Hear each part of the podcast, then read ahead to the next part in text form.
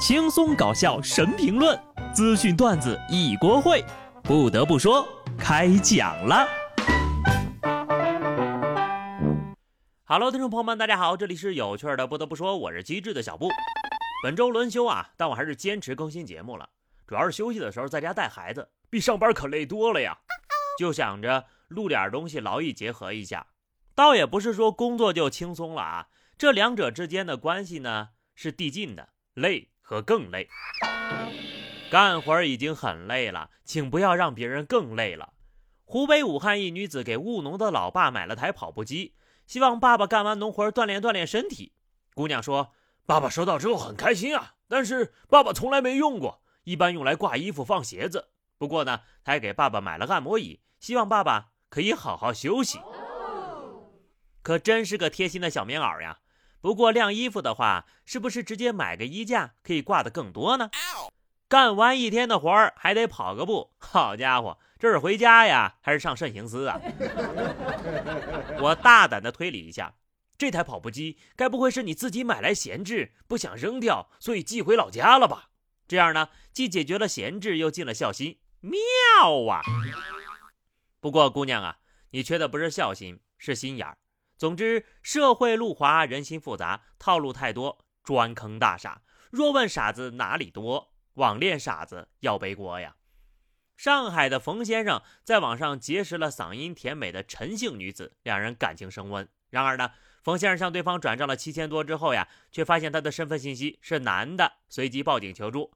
民警顺线追踪，抓获嫌疑人徐某。据了解呢，自今年三月份，徐某就用网图变声器将自己包装成了性感女郎，网恋诈骗十多男性，敛财一万七千多。又是一个他以为是他，结果他是他的悲伤故事。这种事情看多了呀，网骗流程我都能总结出一套来了。认识三天就成了恋人，认识五天就喊你投资，认识七天就销声匿迹。聊得越好，真的越少；聊得越漏，骗得越多。你的甜蜜网恋，他的真心诈骗。不过呢，他明明可以直接抢钱，却还是要制造一种恋爱的假象。这是什么？这是瞎人诛心呢？难道没有脑子的人就不配拥有一段真挚的爱情吗？事实是，没脑子的话，干什么事儿都比较难。所以啊，大家伙儿还是要保持警惕呀。南京的杜先生莫名其妙收到了一张艳照，照片显示自己和一名陌生女子举止亲密的躺在床上。对方让他收到信息后尽快与某手机号联系。一开始呢，杜先生没有搭理他，可谁料呢，骗子又发来一条恐吓短信，威胁要曝光他。随即，杜先生一家选择了报警。杜先生表示，虽然照片上的人脸是他本人，但是发量与本人严重不符，因此判断。这是个合成的假照片儿，好心酸的解释呀！对不起了，杜先生，我可不是故意盯着你的头顶看的，但你确实发量不太浓密。这一次能识破骗术，头发真的是功不可没。任你再怎么换脸，总有那么些信息是你无法改变的。我觉得呀，骗子能够掌握这么精湛的换头技术，完全可以凭本事合法吃饭。Hello，骗子，如果可以的话，能麻烦你帮我？P 个八块腹肌吗？做人呢，就是身正不怕影子斜，有道是假的真不了，真的假不了。湖北某职业技术学院五十二岁的新生鲁大叔，在女儿的陪同下前来报道。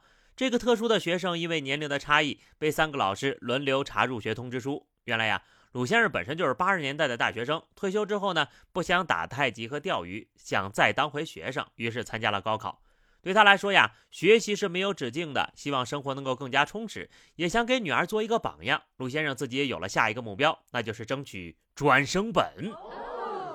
这让我想到了几年前那则北大保安自学考上北大的新闻，当时呀，简直一把子就震惊住了呀！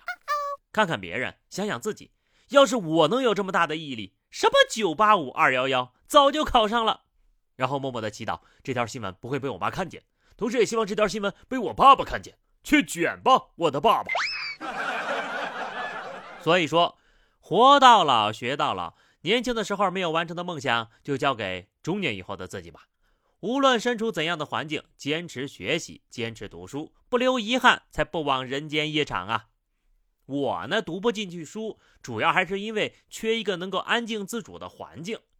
贵州一男子外出钓鱼，因为疫情被困在了荒野。男子称呀，自己九月二号和好朋友一起外出钓鱼，当天返程时呢，被告知有疫情不能回家了，因此他们被迫开始荒野求生，过上了开局一根竿，吃饭全靠钓的生活。而这一待呀，就是十来天，并且还在山上度过了中秋节。好在车子还有电，能给手机充电。回想起这几天的遭遇，男子直言，这个中秋节终生难忘呀。不得不说。都过上野外求生的艰苦生活了，那能不难忘吗？真是德爷看了心碎，贝爷看了流泪。估计这个小伙子得有一阵子不想再钓鱼了。如果你要说一辈子不钓，那是不可能的。戒钓是不可能戒掉的，这辈子都不会戒掉的。有人可能会问了，那这十一天手机没电了，可该咋办呢？我笑了，那钓鱼佬需要手机吗？他可能更需要一本菜谱，专门做鱼的那种。饿了吃鱼肉，渴了喝鱼汤，困了睡鱼床，做梦梦到美人鱼，岁月长河，独钓万古呀！要知道，追求热爱的道路注定是孤独的。好的，朋友们，那么今天的节目到这儿就结束了，我要去追求热爱了。下期不得不说，我们不见不散，拜拜。